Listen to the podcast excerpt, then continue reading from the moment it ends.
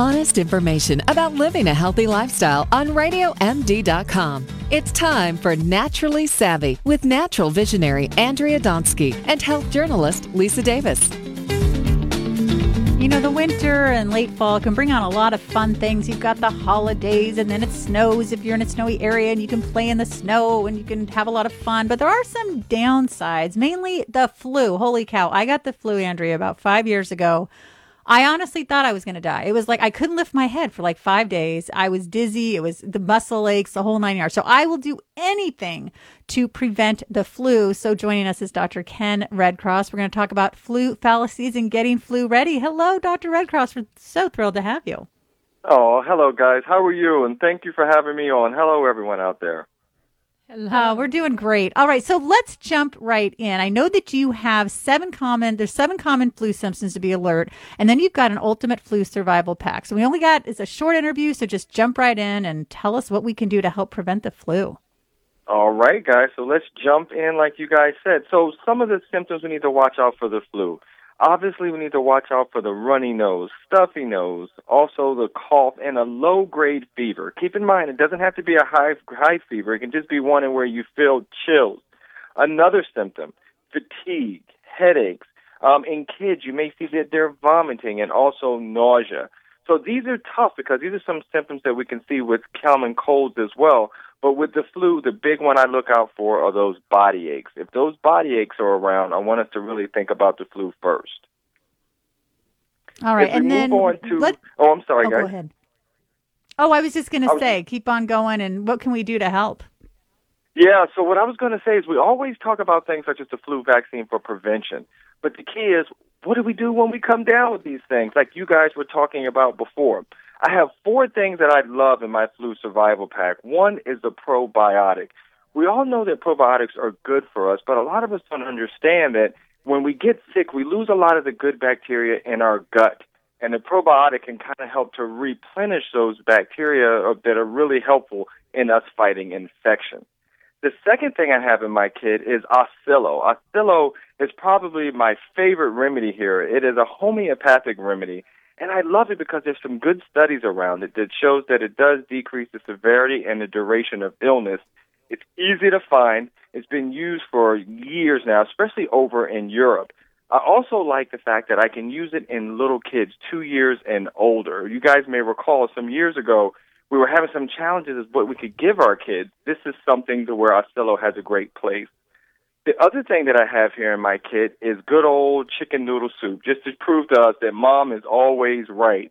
Um, and the chicken noodle soup actually has some medicinal properties, such as decreasing the white blood cell migration to our lungs, where it causes the cough, and to our nasal passages, where we get that pesky sneezing lots of times.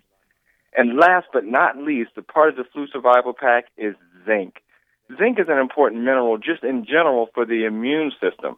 So you can imagine that when we come down with these things, that zinc is wonderful to help boost our immune system back up. You know, so I just have a couple of questions for you. So first of all, probiotics, we're a big fan of probiotics. And this month, BioK, who's one of our sponsors, is sponsoring Naturally Savvy Radio, and they make probiotics. So anytime we could take probiotics, I'm a big fan of. So absolutely. And Oscillo, funny enough, we used to work with Boiron, so we're very familiar with Oscillococcinum. Oh, wow. And I love that product. You know, it's funny because as soon as I feel any body ache, it's my first line of defense. I go right to it, and I give it to my kids as well. So like you said, they have a kids remedy, which I do think it's great, and it works. I mean, I mean, that's what I love about Oslo, that it actually works. So I love that you brought that up. Now, chicken noodle soup. I just I have a question about that because we're about to have an article on our site about it.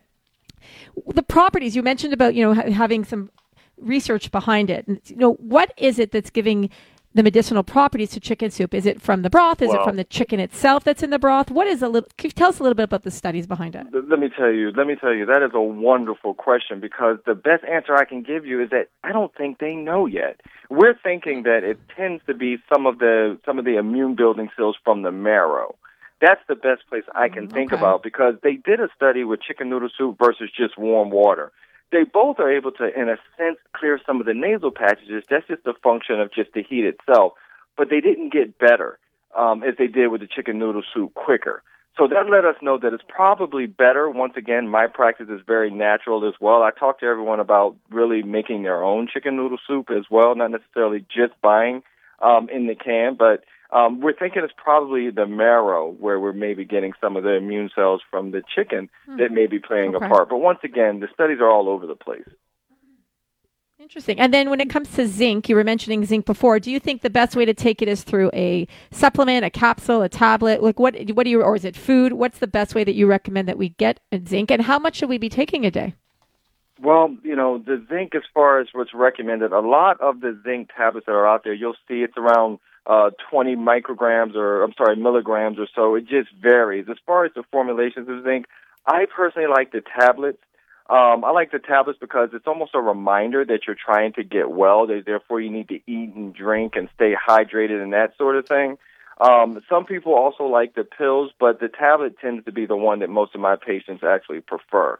There's no difference in efficacy or, or as well that it helps, but I just like it um, because a lot of my patients tend to kind of remember that, hey, I'm trying to get well here, so I better make some good choices um, with the, with the tablets themselves that dissolve.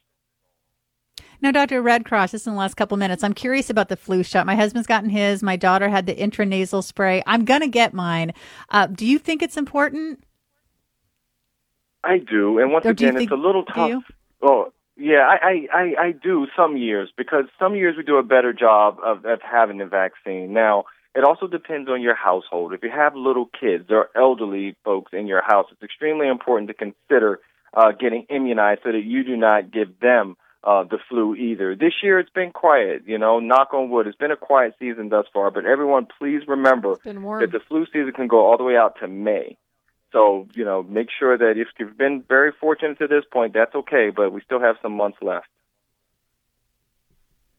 Very interesting. So, and in terms of, let's say for those who are listening who don't want to get the actual flu shot, you talked about those four ingredients once people get sick.